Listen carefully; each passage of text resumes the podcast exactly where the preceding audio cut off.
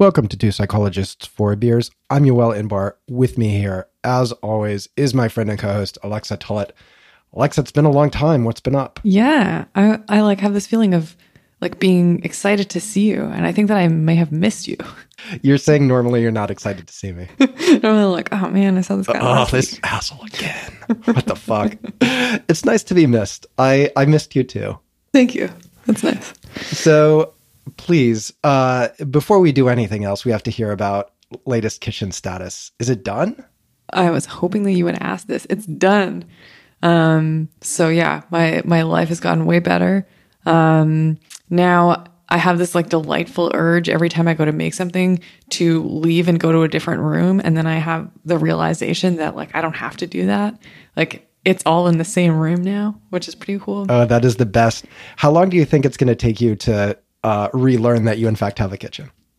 it's it's weird because there are like certain urges that like seem stickier than others. So I like cannot learn that the granola bars are in the kitchen. Every time I'm like, I need to get a granola bar. I want to like so we had like basically made there's like this sort of like hutch in my dining room. We had made that sort of into the pantry. Um, and so like every time I want to go out there to get granola bars. You know, maybe there's something you can do to keep that feeling alive even longer. Like occasionally you can just move the granola bars out of the kitchen for a day. Maybe maybe Megan and I can agree to do that to each other so we don't like anticipate what what the thing is. Yeah, exactly. Because, yeah, the research says hedonic adaptation is pretty quickly going to rob you of this joy, and you need to figure out a way to interfere with it. Yeah, we need to mess with that treadmill. Wait, I have one more thing to tell you about the kitchen. So we did like try to do one thing ourselves, which is that um, we have a like pretty old oven, and it's like black and sort of cream colored, uh, and the kitchen now is like pretty much white. I don't know, probably not exactly white, but whatever. Um, it's not cream colored. And so we were like, okay, we don't want to get a new oven because like they wouldn't that wouldn't have been paid for by insurance. So we were like, okay, we will um, paint the oven so that it looks like matches with the kitchen. Which which we were like, okay, we're gonna paint it so that it's black, right? And Right. like that will look fine. Sure. Um, and we like Googled this, you know, as people who are like DIY experts like yourself supposedly do, and like looked up how to paint an oven. And we got this like special enamel paint that's like very resistant to high temperatures. And we like spray painted the oven and it looked great. Um, but turns out that's a really stupid idea because I don't know if we just like the paint that we got wasn't very good or what, but it like comes off. Like, so when there's like, especially with grease, Oh, like if the grease splatters, it like so it looks super janky actually. and I'm really disappointed because I was I thought that was like a really like smart way to like not buy. I mean, our our oven is like perfectly good. Like we don't need a new one. Right. Um, but it looks quite bad right now. well, I'm sorry to hear that. Do you have a plan? Um, my next step is going to be to try to purchase the piece of metal that is on the top of your oven. That's the main part that we painted. That is black. Um, I'm not sure if that's like a, a part that that places sell in isolation. That is a great idea, though. I guess alternatively, that whole part must come off, right? Yeah. So you could well, pretty much. You could take it to like a shop or something and be like, "Look, can you guys paint this for me?" Oh, that's a good idea. Like you could take it to a car painting shop. right? Smart. Anyone who has suggestions, I would invite any recommendations. yeah, yeah we that must- listeners have. We must have li- listeners who are handy at stuff. So, um, yeah, please uh, keep the suggestions coming. Alexa, let's talk about drinks. What have you got? I have something, a beer called Orbital Cloud, um, which is made by Common Bond Brewers, which is in Montgomery, Alabama. Um, and this is like pretty high on my list. So there's a, a not a brewery, like a package store slash um, bar hangout type place in Tuscaloosa um, called Lusa. And this is the probably the beer that I get the most often there. It's quite good. Nice. So I'm deviating from my plan. So originally, um, I had a visit from listener, friend of the show, uh, UC Irvine professor Drew Bailey. I don't know if you've had the pleasure of meeting Drew, but he, he dropped by in Montreal He was just there giving a talk. Oh, nice. That's fun. So he very kindly brought some beers, and I was going to drink one of them on the show today. And I did want to thank him already in advance for bringing those beers. But as you might be able to hear in my voice, I have a cold. And so I thought it would be better to drink a hot toddy instead of a beer. Oh, nice. Yeah, which is like still alcoholic, but it's good for a cold. And uh, I made it a little more Canadian, and also because I'm out of honey, uh, I made it with maple syrup instead of honey. Oh, very nice. And I think it's very good. I, I like my little modification. So anyway, I'm having that. Okay, well, I guess I'll carry the weight of the the drink opening noise. Cheers. Cheers. Good. Yum. Oh, Yours is good. great for the cold. Yeah. So I got a cold actually um, by going to a conference, which is my first real in person conference since uh, COVID and everything. And, and this was SESP, the Society for Experimental Social Psychology. Uh, I got a cold. My roommate got a cold. Many people got COVID. I shouldn't laugh. That's not funny, but it was it's a tiny bit funny. I mean, I think everybody was fine. Um, people were on Twitter like comparing notes, like, "Oh, did you get COVID? I got COVID. No, I didn't get COVID. I just got this cold." So it, lots of people are talking about this cold. It's like has very kind of specific symptoms. If we have SESP listeners and afterwards you got a cold that like it starts with a really intense sore throat, um, well, This is like the beginning of the nerdiest mystery novel ever. Like, You know, somebody somebody has these specific cold systems and their partner finds out that they were secretly at SESP or something. Alexa, have you ever been to SESP? Nope, I have not. Um, tell me all about it. Well, okay. So it is the smaller of the two annual social psychology conferences. The big one, obviously, is SPSP, and that's by now thousands. And SESP is, well, like an order of magnitude smaller, um, like 300 to 400 normally. I don't usually go, mainly because it's during my teaching. Wait, I think I lied. I think that I have been to. Oh, I'm glad it you're was quite a while clean. ago. Yeah. Well, do you Yeah. remember where it was or when? Uh, I think I was in. Can you go in your grad school? you may go. It used to be you would have to be invited by a member. I think that that's what I did. So I was probably in grad school, and then I think um, I think that uh, my friend Jason Plaks uh, gave me uh, the green light to go.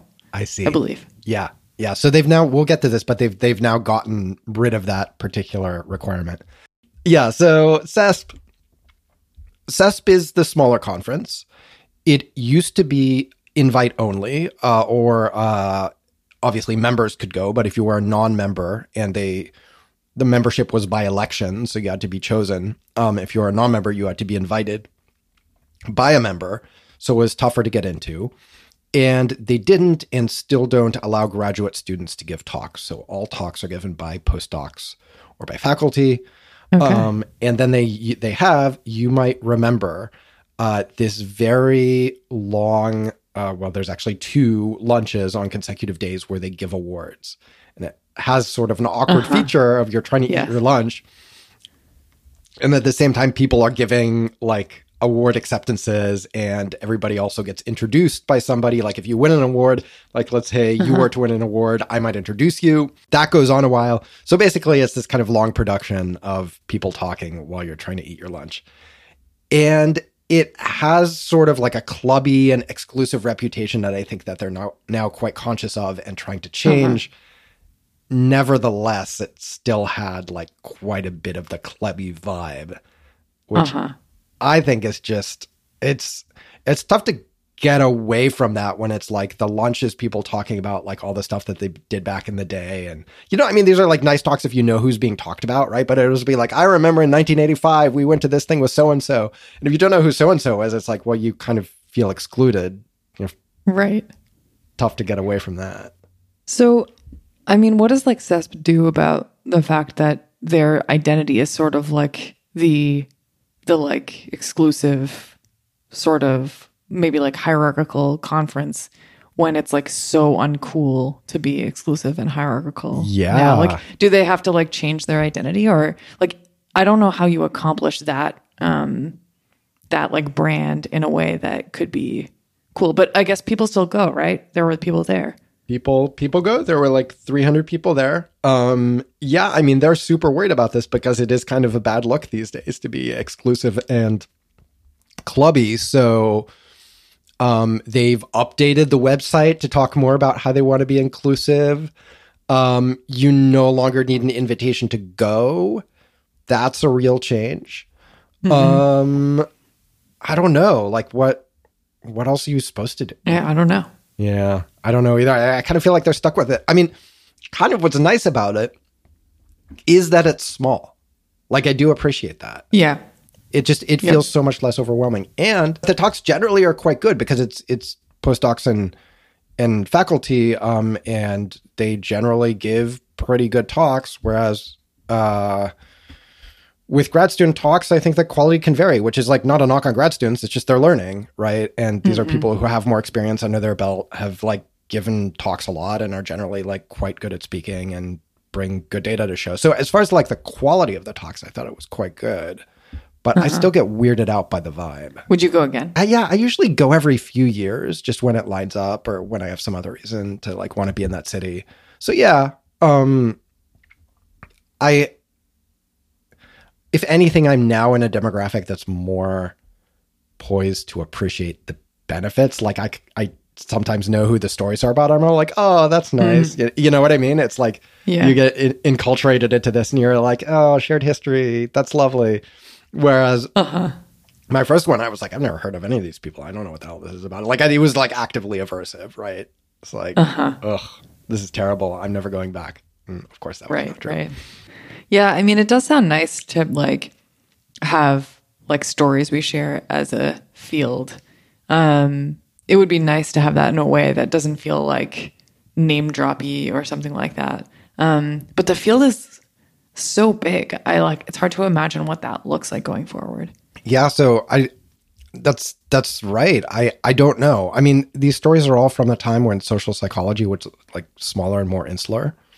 And now that we're like a bigger, more diverse field, like what's the 20 years on version of that story that everybody like gets those references? I yeah, I I don't know. So here's the last thing that that sort of Oh yeah, bothered me. Um, and I feel like a little bit of a dick talking about this because it's like, okay, somebody got an award. And then it's kind of a dick move to be like, really? You gave that person an award? So they gave John Bargh um, basically a lifetime achievement award. Okay. And he seems like a nice guy. I've met him once or twice. He seemed like a very decent human. I'm sure his students love him. Given his research legacy and the kind of disaster that what I'm just going to call social priming has been, uh-huh. seems super weird uh-huh. to give this guy a lifetime achievement award. Yeah, so sorry. I didn't um I didn't react in my authentic way because I I saw in the show notes that you were going to mention this. Um but if I had reacted naturally, I would have been like, "What? Weird." Yeah. or something like that. I don't know. I'm not a very good actress, but um yeah, I was surprised to see that. Um that to me that feels like a a move that is sort of like deliberately enforcing the the like old school SESP brand that is sort of like we're not we're not going to like um follow the trends you know tradition is important and like being established is something that we should recognize and things like that like it's yeah that it feels like a particular audience that would um yeah receive that well i guess Yeah. And just for those of our listeners who are, you know, not social psychologists, uh, John Bargh is associated with not only, but kind of most recently, um, a body of work that has not replicated well, which purported to show that small unconscious exposures to stimuli could cause big changes in people's subsequent behavior. So you do a sentence unscrambling task or a word search task, I forget which it was, that has words related to the elderly, and you walk more slowly down a hallway subsequently. right yeah And this has become known as social priming, although some people say, like, wow, that's not a good descriptor. I, I think it's a fine descriptor. The idea being you know, expose people kind of outside of their awareness to some stimulus, and then it has like a large downstream change in their behavior, causes a large d- downstream change. And this Right. work was super influential, um, caused a ton of like excitement and follow up work. And basically, I think it's fair to say this was all a mirage, that it was all selective reporting and p hacking. None of this stuff was replicable, right? Right. Yeah. I mean, that's my understanding. I know that like some people make a distinction between um, different types of priming, right? So like semantic priming versus social priming. And my impression, I'm, I don't know this literature well, but is that that some types of priming are quite reliable, or or we're in the process of testing whether they're reliable, and people um, sort of anticipate those like tests to work out. Um, so it might be like um, yeah, they're sort of like adjacent ideas that are pretty robust. Um, but actually, yeah, I mean, I also in in one of my uh, classes, I teach. It's not a psychology class, um, but it's a class about sort of like uh, scientific systems of knowledge and stuff like that. And we talk about the controversy surrounding social priming. And there was like quite a bit of drama actually. So yeah, I don't know John Bargh personally, um, but there was like an exchange between him and I think it was Ed Yong. I could look this up. Um, about like a particular finding failing to replicate. I think it was the the walking slowly down the hall when being primed with old age, and it was like not um, diplomatic at all. Like it was like a pretty vicious fight. Yeah. And at the time, there weren't like, I think not a lot of people's work had failed to replicate. So we didn't have maybe like a script for graciously responding to this. Or maybe it was like much more common to see that as a very personal attack and things like that. But um, yeah, it was, uh, it was dramatic. Yeah. Yeah, it was it was not a gracious response. And I think you're remembering correctly that it was Ed Yong, um, who's now a much more well-known science journalist, uh, and at the time who wrote up a field replication of this elderly prime slow walking study and and Bargh wrote a really vitriolic and kind of dismissive blog post about the replication and about him. So not like a model of great scientific behavior in retrospect. And it's just striking to me to see you you just don't see this research anymore at all. Um like it used to be this was incredibly common in our Yeah. like top journals, right?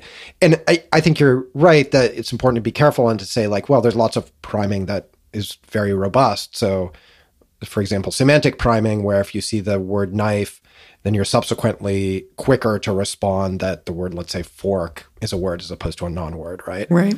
Um, But the key distinction there is one, the thing that they're looking at at the DV is is a simple behavior, usually like a button push or something that can be pretty mm-hmm. precisely measured, and and that they do it over many many trials. So you get these effects reliably, but they're like massively within subjects. So you see mm-hmm. many prime word response, prime word response as a as a subject in those studies. And the social priming studies weren't like that, right? It was like a one shot exposure to some prime and then kind of a complicated social behavior Yeah. that was measured.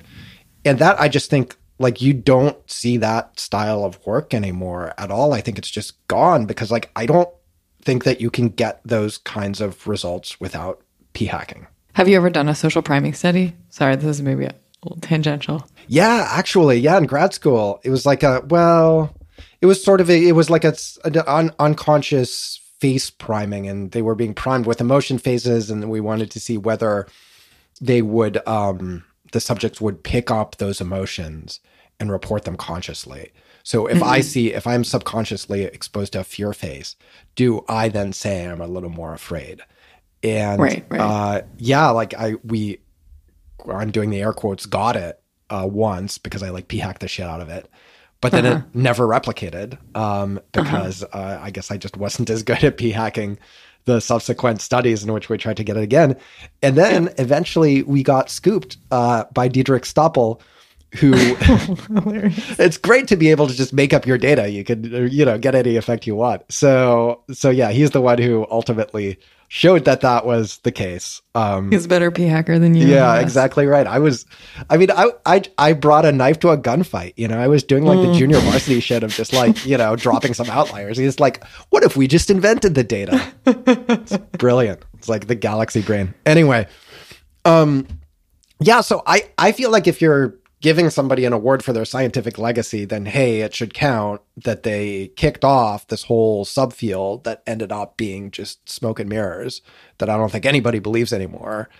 And it, it just like it does feel like a very weird choice that's sort of trying to make a point, right? It's like, you know, doubling down on yeah, the the old way of doing things, I would say.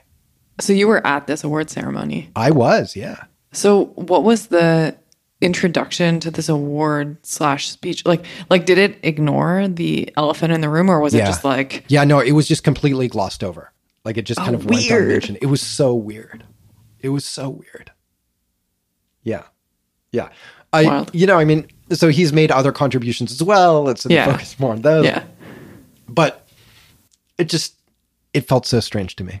I would have been really interested to see that w- while acknowledging social priming, you know, just sort of being like, hey, maybe we should be like grateful to this person who suggested this, like, yeah, who was sort of like instrumental in developing this idea, using like all the methods that everybody else was using at the time that I don't know, like had such a huge impact on the field, even though now we like are very skeptical. Like I just would, I would be like curious to see how somebody could could spin that. Right. Like the guy had a lot of great ideas. Granted, they did not all pan out, but you know, who among us hasn't been wrong occasionally? You got to know what's wrong before you know what's right, or something. You know Exactly right. That's how science proceeds. exactly. So I think having done that topic justice, uh, we can move on to our main topic, which is occupational prestige. Uh, so this is uh, this topic was inspired by a new preprint that uh, floating around on Twitter recently called "Occupational Prestige: The Status Component of Socioeconomic Status," and the authors are Bradley Hughes, Sanjay your former uh, co-host, Black Goat co-host Srivastava. Yeah. Yeah. Magdalena Leszko and David Condon. Um, and this is uh, there's a preprint available of this paper. And, and basically what they're trying to do here is to create an index of the prestige of 1029 specific occupations. The idea here is that social scientists often care about socioeconomic status. Uh, so we might ask about, for example, um, income. Uh, that's thought of as one component of socioeconomic status or SES. We often ask about education. So are you high school, college degree, postgraduate degree, etc. Um, we might ask people their subjective status. Uh, so uh, there's a measure called the MacArthur Status Ladder where you're asked to place yourself relative to other people in your country, higher or lower. That's something that's pretty frequently used. But we don't that frequently look at occupational prestige, which the authors here just define as the respect, admiration, and voluntary social deference accorded to an individual based on the perceived instrumental societal value of their occupation. So the idea, kind of to put that in plainer language, being uh, you get some credibility for having some jobs, um, and you get, I guess, anti credibility maybe for having jobs that are lower on the totem pole. So if I'm on a first date, I'm like, I'm a neurosurgeon, that's good. If I say I'm a, Yeah. a, a you know sewage waste disposal person, that's less good, right? So that's the idea. And and what they're trying to do here is measure the kind of societal consensus about which jobs are higher or lower prestige, um, and then to look at some correlates of the prestige ranking of these different jobs. So, like, what about a job is associated with it being seen as high versus low prestige? So, Alexa, what what's your general reaction to this paper? Oh, what's my general reaction? Um, one of my reactions was um, whether like people could be wrong about prestige. So I think that um, when participants are answering these questions, there's a degree to which you're being asked to infer what society thinks, right? Um, so when you're talking about like how prestigious a, a job is, um, part of that question is asking like how society in general views a job, right? Yeah, that's right. And so I was curious, like whether um, there might be some some occupations where people's ratings of the prestige of that job are, um, yeah, out of sync with how prestigious they actually are, right? So like perhaps there could be like a lag or something like that. Um, so I think about things like, for instance, I think that um, things like being like an electrician or a plumber or something like that. Like when I was like a little kid, um, at least in my experience, I think we were we were sort of like raised to think that that um, was not a very prestigious job. But like throughout my lifetime, I feel like that has changed quite a bit, and like I, I feel like those jobs get like quite a lot of respect, and I think are like well compensated and things like that. Um, and so like I wonder if there are uh, professions for which people think like oh, that's, I think that's a cool job, but I don't think that people generally think that's a cool job.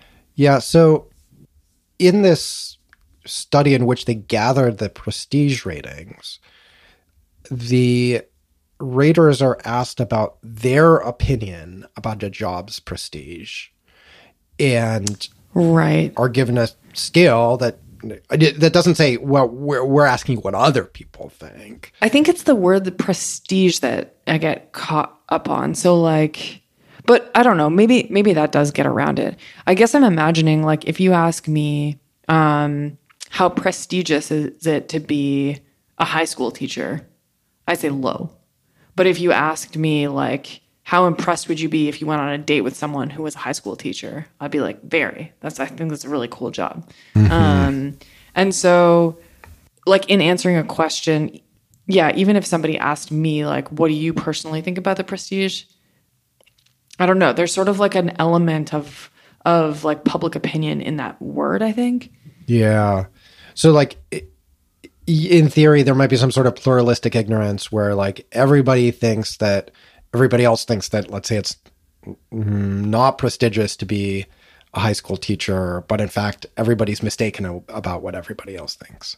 Yeah, that yeah, that was exactly my thought. Not that that um, undermines the task of coming up with um, occupational prestige rankings. Like I think that this is like a cool project, um, but it was just a thought that I had was like, are people um, yeah is there is there a way in which this list is getting at something slightly different than than what we would ideally be getting at yeah.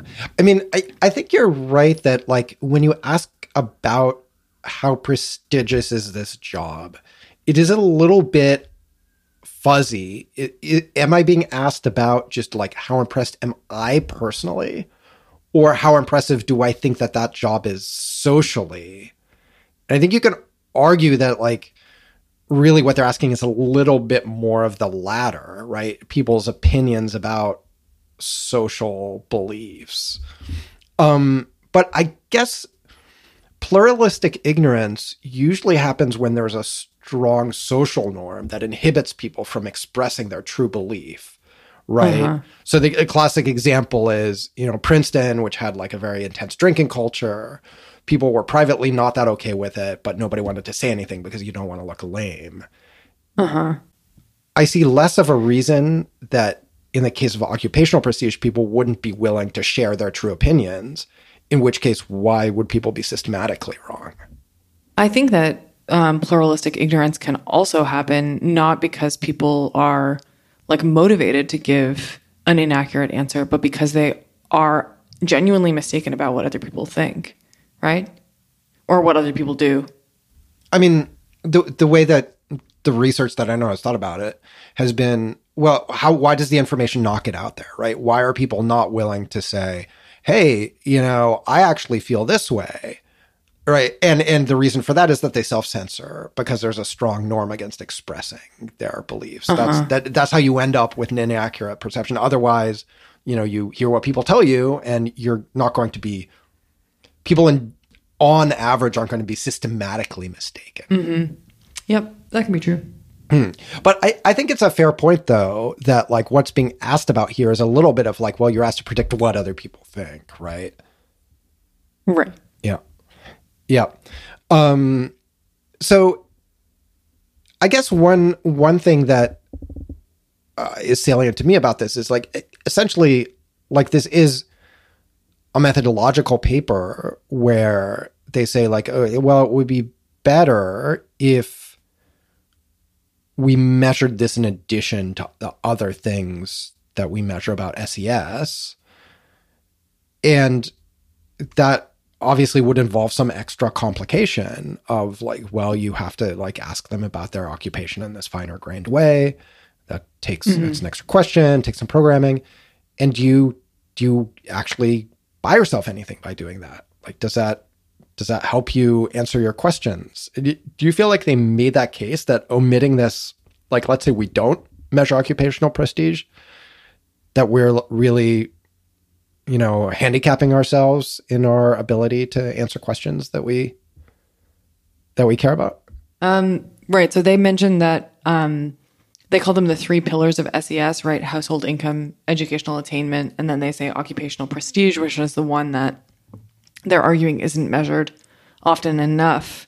And so I guess the question would be is just asking about household income and educational attainment enough to to get at the construct of SES um, without adding on occupational prestige? I mean, to sort of like get at this question in a roundabout way, another thought that I had when I was reading the paper was if I'm thinking about um, SES, okay, so the way that they define, I guess, SES in the paper is uh, an individual's standing in the social and economic hierarchy of society. And so if I want to know, like, where does somebody stand in our social hierarchy? I think if I knew household income and educational attainment, and I had one other question to ask, I don't think that I'd ask about their occupation. Um, I think there are other things that contribute to people's standing in the social and economic hierarchy. And I don't think these are typically thought of as part of SES. So maybe this is a definitional issue. But I think there's other things that I would ask about if I wanted to know, like, basically, in some ways, like how much privilege someone has um, before asking about occupational prestige, which we know is going to be pretty pretty highly correlated with educational attainment and income. Yeah. So, I mean, I one one argument that they make kind of against that is that at the individual level, it's not that highly correlated, Right. with, with income and um, educational attainment. Uh, so these are R's uh, of like 0.2 to 0.3 ish. Uh, I guess it's correlated with uh, education at 0.37. Okay, so that's you know a reasonably sized correlation, um, but but not not super high. So they're saying like, well, no, this is like a unique um, construct that isn't just overlapping with the other things. But I guess what I didn't see is, well, okay, but then like, what's the kind of downstream thing that you uniquely need Right. occupational prestige in order to understand? Right. So like um yeah, if if knowing about occupational prestige is adding additional information um in terms of us figuring out somebody's position in the social and economic hierarchy, then it should be able to be it it should be able to be used, right? Um for some kind of like social or economic end. There's like a little bit of discussion of that in the paper like um, something about like being able to to use your the prestige associated with your occupational or sorry the prestige associated with your occupation um like as a like a power move or something like that or to get access to certain things but i wasn't totally clear on that pathway Yeah, I I mean, I think you can speculate in interesting ways about ways in which people might defer to you because of your occupation or treat you better and maybe you have like a better experience in life through um, this prestige mechanism. So actually, I, I had a funny experience, which is uh, I right after SESP, I went to a like little mini workshop thing where uh, they had booked the room for me, the hosting institution had, and they had put on the uh, hotel room Doctor Inbar. Uh, and the guy who checked me in was like doctor, and I was like, "Oh no, no, not a real doctor," you know, because I felt like it, w- it was like stolen valor somehow, right? Like he was giving me unearned uh prestige and i like felt the need to correct him to say like no no no it's you know it's not like that. Um uh-huh. so i mean maybe that reflects like an intuitive feeling of like yeah there really are some occupational titles at least where you you do get treated more nicely. Like people are nicer to you. They're more likely to give you stuff. Yeah. I mean this is all like kind of soft power right? Like obviously this you know you can't as a, as a surgeon, it's not like you can give people orders, but but they're going to voluntarily, you know, treat you better. Uh-huh. Right. Hmm. yeah, I guess to me, I would ideally I would have liked to see some kind of empirical evidence to show, like, hey, you know, we're we can better explain this if we add occupational prestige into the mix of of predictors because like kind of given just the complication of measuring this um it i would I would like to know, like, well, do we actually like improve our ability to to detect relationships or test theories by taking this into account? And probably the authors of the paper would say, like, well, that's beyond our scope or something. Maybe that's fair. Mm, yeah, maybe. Well, how do you see SES used most often in papers? Uh, often it's just a control variable. Yeah, that's um, how, that's what I see. Yeah, uh, there are uh, things that, so for example, my colleague here at U of T, Stéphane Côté, has looked at some relationships between SES and uh, prosociality. Um, that's a, an area that I know about a little. And, you know, maybe there, I, I think that could improve the situation. I don't know that they typically in that in that literature look at prestige and maybe that would help uh, clear up some kind of inconsistencies because people get really inconsistent findings about whether like high SES people are more or less pro-social. It mm-hmm. seems to be a bit of a of a mish, mishmash, which you know maybe measuring prestige there would be would be helpful. Would like clarify some results.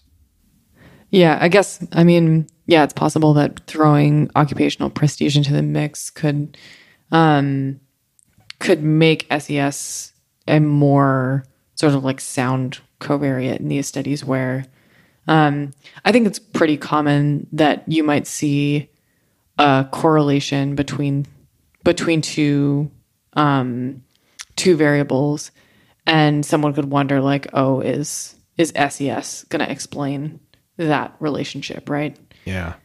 Although there, this is super cynical, but like as as the researcher who wants to claim it's not just SES, you're not super interested in measuring SES in a better way. you know what I mean? That's true. Yes. yeah, but you know, as a reviewer, you could demand it, right? You could say like, "Look, I really feel like SES is uh, uh-huh. uh, important alternative explanation. You really have to do a lot to rule it out, and like look at prestige as well."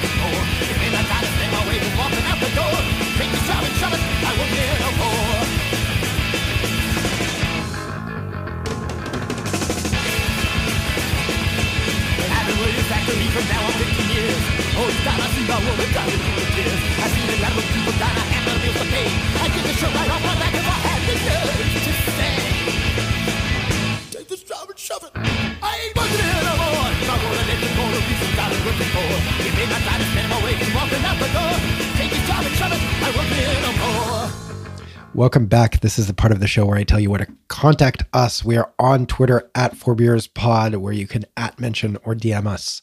Uh, if you'd rather email, our show's email address is fourbeerspod at gmail.com. Uh, that will go to all three of us. Finally, our website is fourbeers.com. You can listen to any of our episodes there. You can drop us a line there as well if you would like. if you are enjoying the show, please do take a sec to rate and review us on Apple Podcasts or the podcast platform of your choice.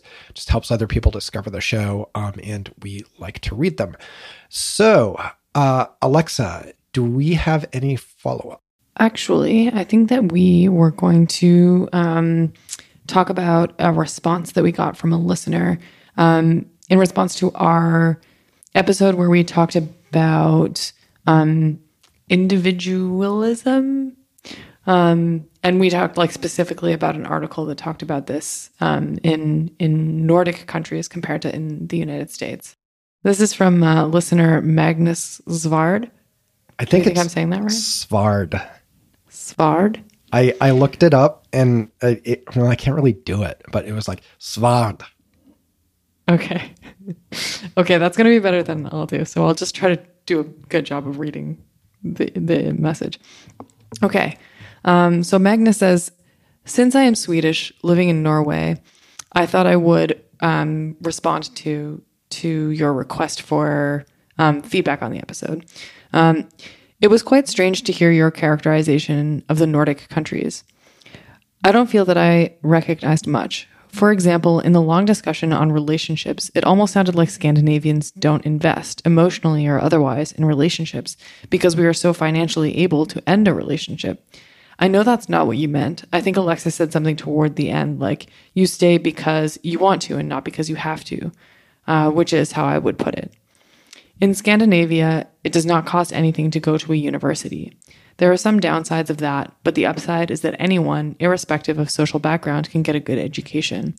I am pretty sure that poor people are more reluctant to take huge loans to get an education, even if they could. They might not know any highly educated people that could assure them that they will gain from that. If the state pays, it means that instead of individuals taking the risk, the risks are mitigated, but in practice, it is still a loan.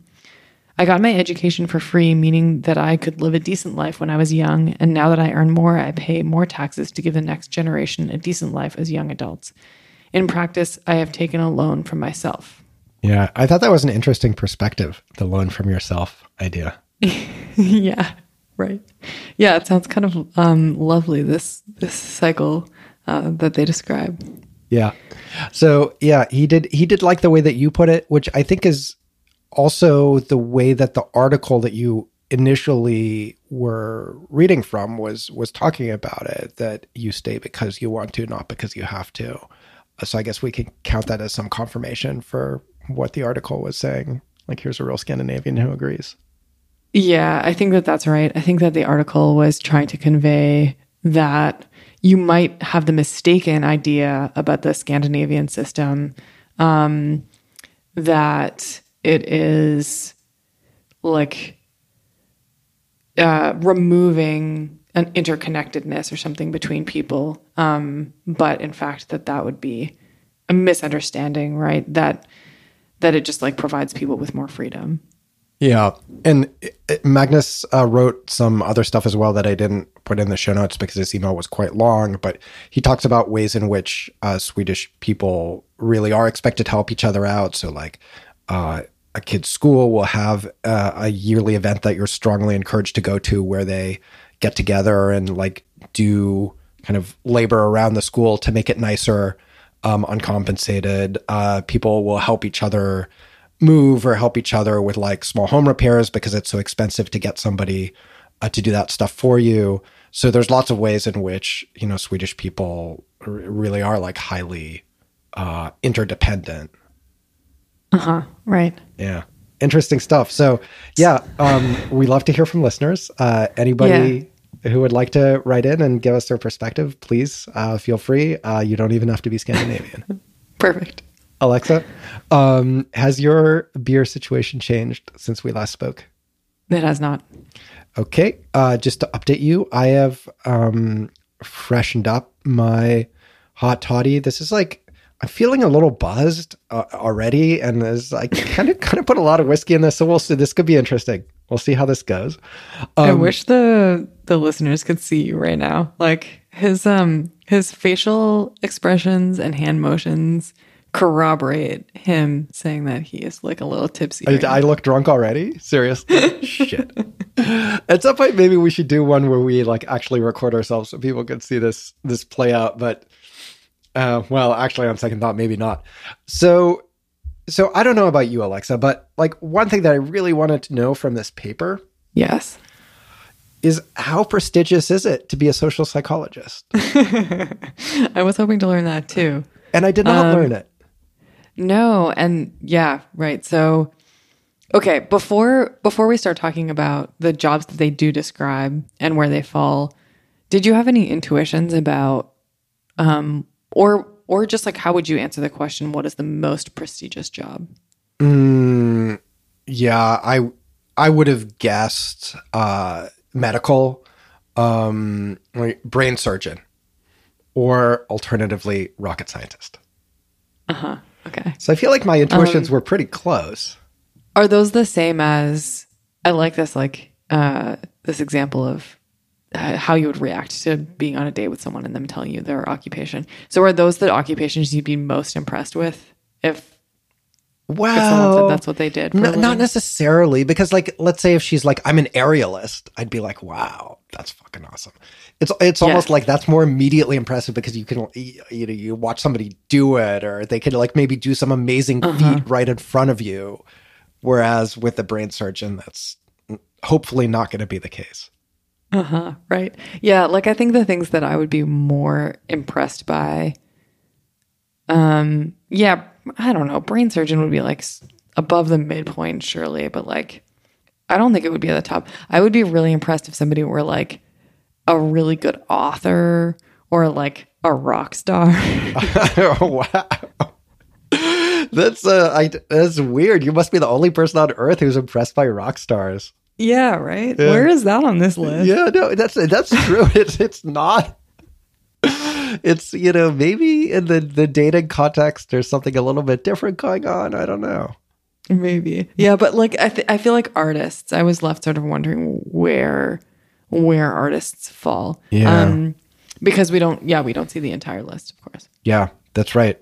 That's right. I I would be very curious. Um Yeah, I mean this well, anyway, we could go down this whole road of like, well, is the highest prestige occupation necessarily the thing that's most attractive in a romantic partner? I would say maybe not, right? So maybe something that's like quirkier but like lower prestige or perhaps something that shows like a valued quality like Yeah. caring, right? Right. Yeah, Which is like not correlated. Or wait, is it not correlated or is it Uh, it's basically not correlated, right? the- with the- uh, the prestige, interpersonal component. interpersonal component. yeah, no, it's basically correlated zero. So lame. That's so depressing.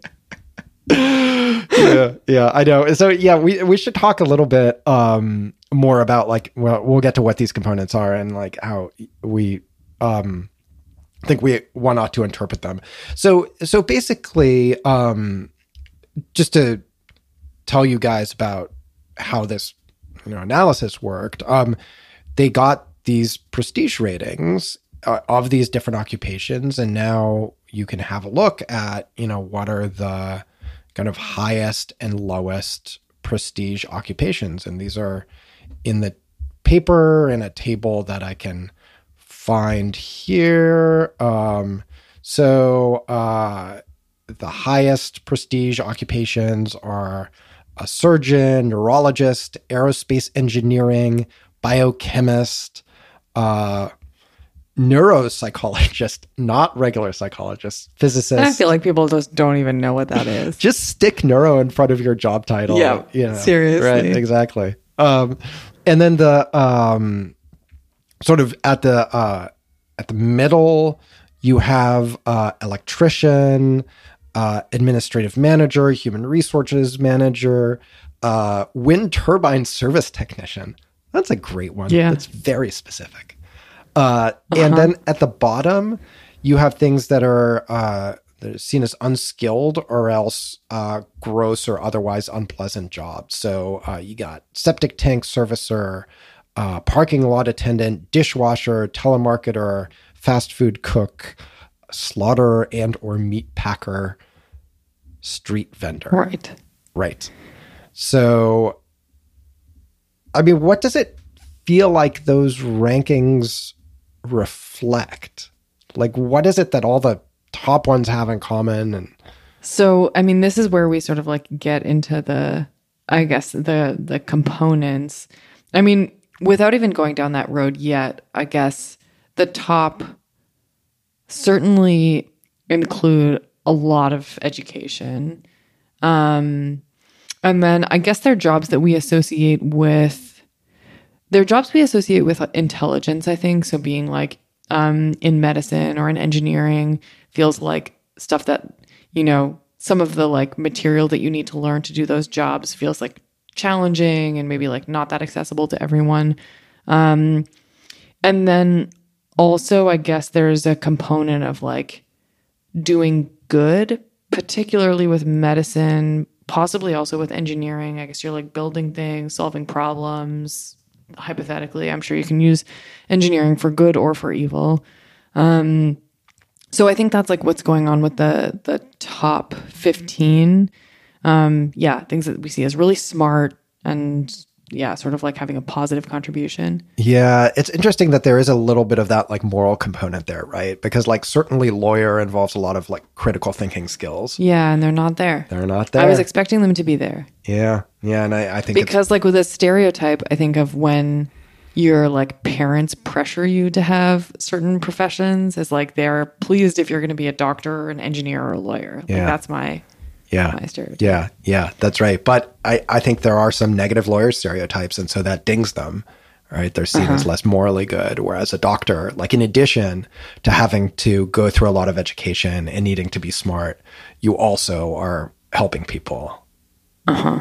Right. So for the yeah, the bottom 15 you sort of I think alluded to this already, but these seem to include jobs that we think of as requiring I guess like little training and also perhaps jobs that you might think of as not very desirable.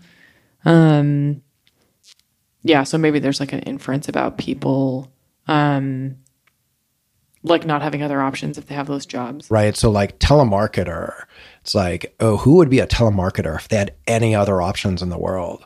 So people make a perhaps rational inference that somebody who's a telemarketer just like wasn't able to get any other job. Yeah, it's it, that's different. That interesting that there's these different dimensions along which jobs can be undesirable, right? So some are just like kind of physically gross, like septic tank servicers, and some are like just socially like disliked, like everybody hates telemarketers, right? Uh-huh. Yeah, right. Are those like consistent with the jobs that you would least like to have? Um, I think more or less. Well, it, I mean, this is obviously like confounded with a bunch of other stuff, but like just assuming that you would get paid the same amount. Like we we live in a communist utopia where everyone gets paid exactly the same. Like which of these jobs seem most attractive to me? Um, I don't know. Precious metal worker seems kind of cool. That's one of the middle ones. you know, that seems Yeah, great. right. Yeah. Um, a lot of these, uh, the bottom ones, they, they involve uh, uh, contact with gross substances uh, or that you have to like, it's hard physical work. Although coat room attendant, that's, that seems sort of easy.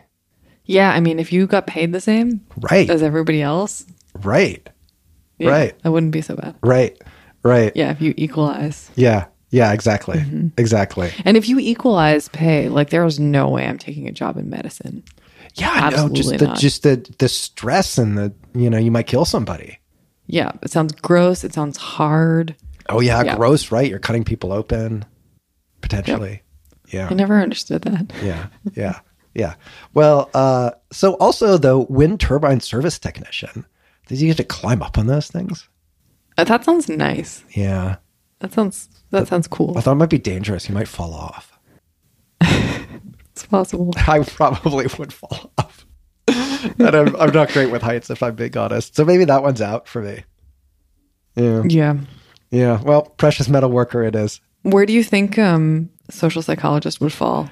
Oof. Well, we're we're definitely we're we're below biomedical engineer, which is the bottom one of the top fifteen. Yeah, I think we're probably somewhat above physical therapist assistant or electrician. Um, yeah, I I put us in like at seventy five, I'm actually very curious now to go check this. Uh-huh. Yep. And you probably can check this, right? So like they've Well, I wasn't able to get access to the full data. They're on an OSF page, but it's like locked right now. right. Which like likely I think this will be eventually information that we can find out, Yeah. but maybe not while it's a preprint. Or at least like not not universally accessible without permission. That's right. That's right. So we'll we'll have to come back and update our listeners Yeah. Uh-huh. about where exactly social scientists are in all of this. I but I fall in the category of former social neuroscientist, so I think I'll probably be you. Oh, oh, that's that's almost as good as neuropsychologist. Yeah. So you're you're a lot like neuropsychologist. clearly several notches above me in occupational prestige, Yeah, likely. I think and so. and I ought to be deferring to you. Yeah.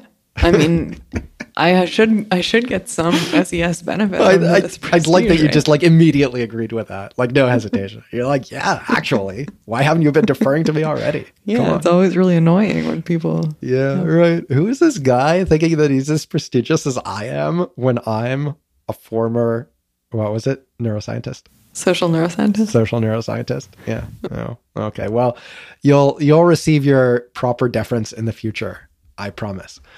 Would you like to move on to talk about well, what are the attributes of high prestige versus low prestige jobs? Yes, let's talk about that. So, so in the paper they use um, principal components analysis um, to basically identify three broad types of job characteristics.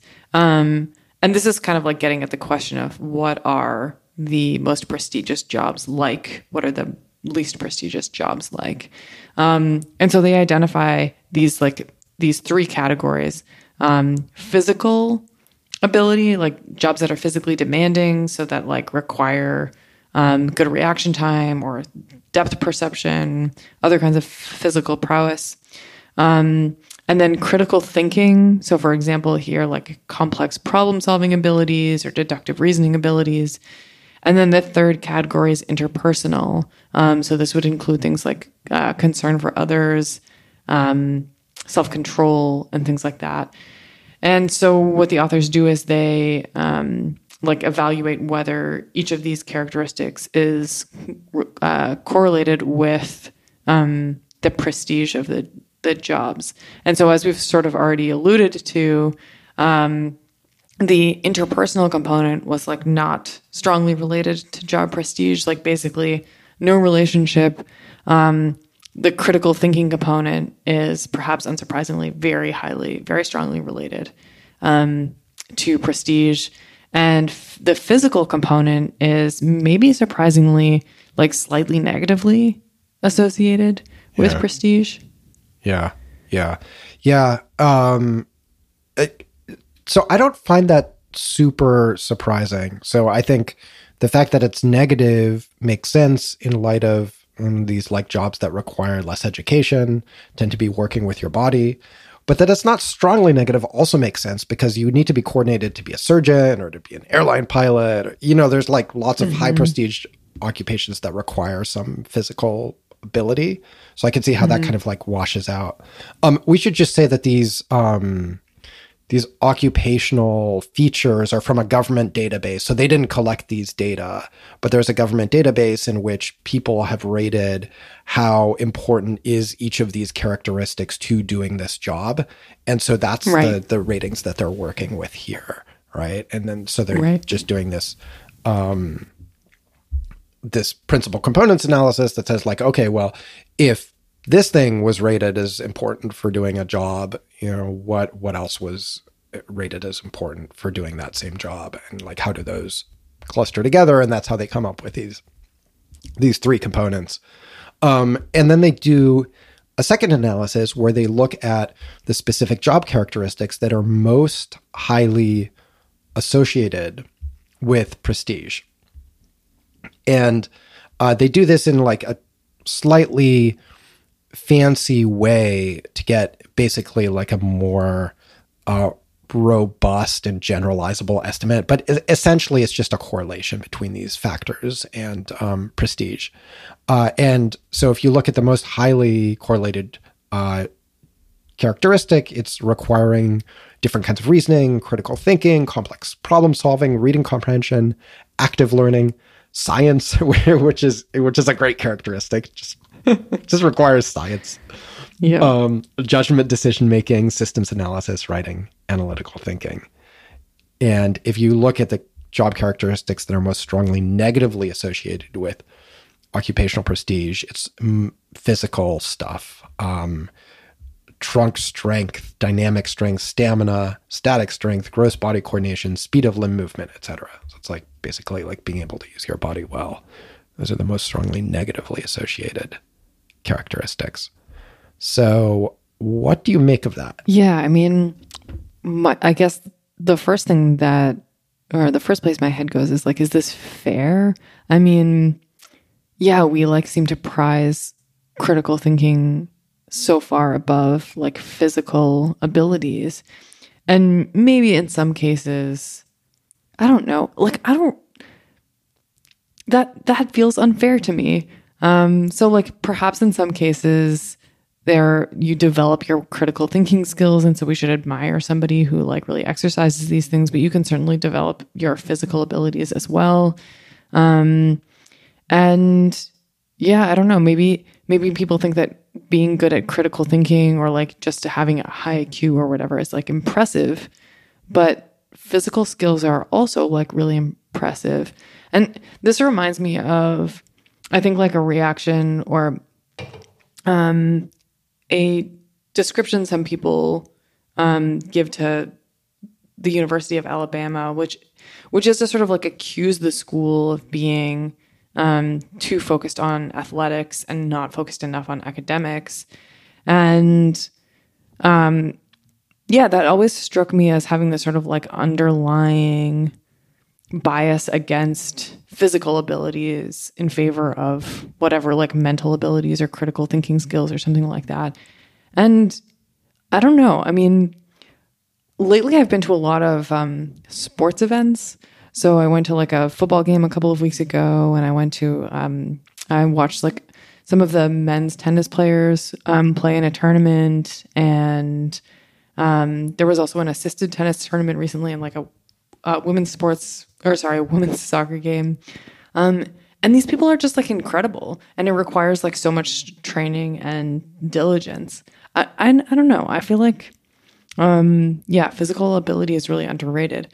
Um, and I would be really curious to see where athletes fall on the list, and athletes might fall like quite high. So maybe that's like a not a fair example of a job that requires physical abilities. But yeah, I, I think we underrate it. Yeah, I mean that's actually like I feel like being an N- NBA player is pretty prestigious. Yeah, maybe that doesn't be, make right? the, that doesn't make the list. I don't know. Um, yeah, yeah. So like looking at this uh, list of characteristics that's associated most strongly positively with prestige, it really does look like cognitive ability. It's like these are just different mm-hmm. reflections of cognitive ability. So if you're like a job requires high cognitive ability, it's most prestigious. And mm-hmm. I mean, I, I do think that like that would be testable, right? Like maybe you could move around people's perceptions, particularly of like jobs that they don't know super well. So you'd be like, well, you know, this being this particular kind of surgeon either requires like a lot of cognitive ability and problem solving, or it's just kind of like rote, like following uh, a playbook and uh, just requires you know coordination and the ability to like execute you know steps. Right. And would people be like oh now and now i'm downgrading this occupation mm-hmm. on prestige because you don't need to be smart in order to do it right and i also wonder if there are times when things are getting like binned as critical thinking like jobs that require a lot of critical thinking or whatever when actually like a lot of it is interpersonal. Like so for instance our jobs, right? I think typically people think of our jobs as like requiring a lot of critical thinking abilities and whatnot, but there's a huge interpersonal component, right? Like the like networking component and then the interpersonal component that's involved in um, giving good talks and giving good lectures and just like convincing people that you're smart and have something to say, you know? Um, but I bet like all of that stuff gets sort of like um, yeah, categorized as critical thinking related stuff. Yeah. Yeah, there doesn't seem to be like a I guess so I, I guess in terms of the um in in terms of the factor analysis, those that's the sort of social skills would go on interpersonal component, which aren't really that component isn't consistently associated with prestige at all. Um but yeah, I, I mean I, I think you're right that like maybe that stuff is less visible and therefore easier to overlook. I, I will say though, like so I had an experience today, which is um you know, so I've had this cold and I've been feeling kind of just like slow and run down. And then like last night I took NyQuil and for whatever reason that the stuff that's in NyQuil to like make you sleep, like the antihistamine, like I get really bad like next day effects from it. I just feel so slow. And so I'm I was like what I'm saying is I I, I was even dumber than than usual today for most of the day, and I, I hope to have like recovered now for our recording. Um, but I I was in a dissertation defense, like I, I was on um, the students committee. She did great. Congrats to her. She passed. But I felt like it was so hard for me to uh-huh. do my job. Like I, uh-huh. I, just like I, I kept get, like uh, not really making any sense, and my questions would sort of ramble, and like I feel really bad for her. At one point, she was like, "Well," she's like obviously trying very hard to interpret me in a way that made sense. She was like, "Well, I'm, I'm not sure I follow what you're asking, but like I think what you want to know is this, you know." And it was just like, wow, like if I'm just, I mean, I I feel like I was like eh, probably like 15% dumber than normal, and that made it uh-huh. really hard for me to do my job. So like uh-huh. I do think that there is like a big piece of it that does depend on being like as as smart as we are, however smart that is, because like I was dumber today and it had a very bad effect on my job performance, I feel. Uh huh. Yeah. Yeah. I mean, I see what you're saying, but you don't think that, yeah, I guess it just depends like what you sort of categorize as cognitive ability. Um, because like you're, you being slower could also be you being more interpersonally um, shitty, right? You're like just like less, yeah, less observant less of like charming, what, right? Impossible. 15% less charming. Right, right, right, right. Yeah. Yeah. I, I mean, right. So I think that's, uh, I think that's a great question. Um, and I, my, I think because of, you know, as you see from these, the way that job prestige is so much seems to be a function of like, you have to be smart to do the job. I think that people in general are going to overweight the importance of cognitive ability relative to non cognitive skills and success. Mm-hmm. I think that's right. Yeah. I mean, that's that's my guess too. Yeah. Yeah. Know. Yeah. So so the last thought I had about this is you know, I, I read this book uh, a while ago called The Cult of Smart by Freddie DeBoer. We can throw a link to that in the show notes, which so it makes a lot of like provocative arguments, but the part of it that still sticks with me is like he's he was talking about like how much intelligence is valued um, mm-hmm. versus versus other kind of skills and abilities. Yeah. And he talks about how a parent might readily say, "Oh, my kid's not very athletic. My kid's not very coordinated." Yeah but saying my kid's not very smart is like so taboo, right? Yeah. And it's like, well, you know, there's no intrinsic moral worth to being smarter or less smart. And for other characteristics, I think we recognize that, right? Like I'm not intrinsically worse because I can't dribble a basketball, but intelligence has this special status for us. Yeah, absolutely. And I mean, this is why I feel like it's sort of, in some ways, it feels unfair. Like, when you think of the the potential reasons why we would value intelligence so much or or like give it this almost moral weight it's like it does feel like we associate some sort of personal responsibility with it which i think sometimes people wouldn't say if you ask them directly but the, just the fact that we like admire people who are smart suggests that we think like they did something to to get there or whatever like they they like deserve this admiration or yeah. Um, they're like responsible for it or something. Um, And then like, yeah, I don't know, when you start to think about, okay, well maybe we like admire it because it's useful. Um and that seems more possible to me, but I also think that that other kinds of skills are really useful. So yeah, I don't know. Yeah, we've this is like so so socially ingrained that um that it's really really important to be smart and that yeah, it would be like an insult to imply that somebody wasn't smart. Yeah. Well, although to argue against myself a, a little bit, I mean, it does seem like there's other characteristics that are just equally controllable or uncontrollable that we might admire somebody for. Like, I think you can admire somebody's like athletic achievements, for example, and um, of course that takes work to develop your capabilities, but also there's just a substantial component that you're born with, right? That's just luck. Or um, perhaps somebody's social uh, abilities, their charm, their beauty. Those are all things that we might think are admirable that to some extent, like, you know, you're born with it or you're not. So I, th- I guess what I'm saying is fundamentally it's all unfair. Yeah. Yeah. I, I think I would agree with that. Although I feel like, um, yeah, I feel like the the intelligence or the like cognitive ability component is just weighed so much more heavily than these other things. Yeah, that I 100% agree with. Um, although, I mean, I will point out that we are in a very certain bubble. Like, you know? Right. Right. Yeah, right. Yeah.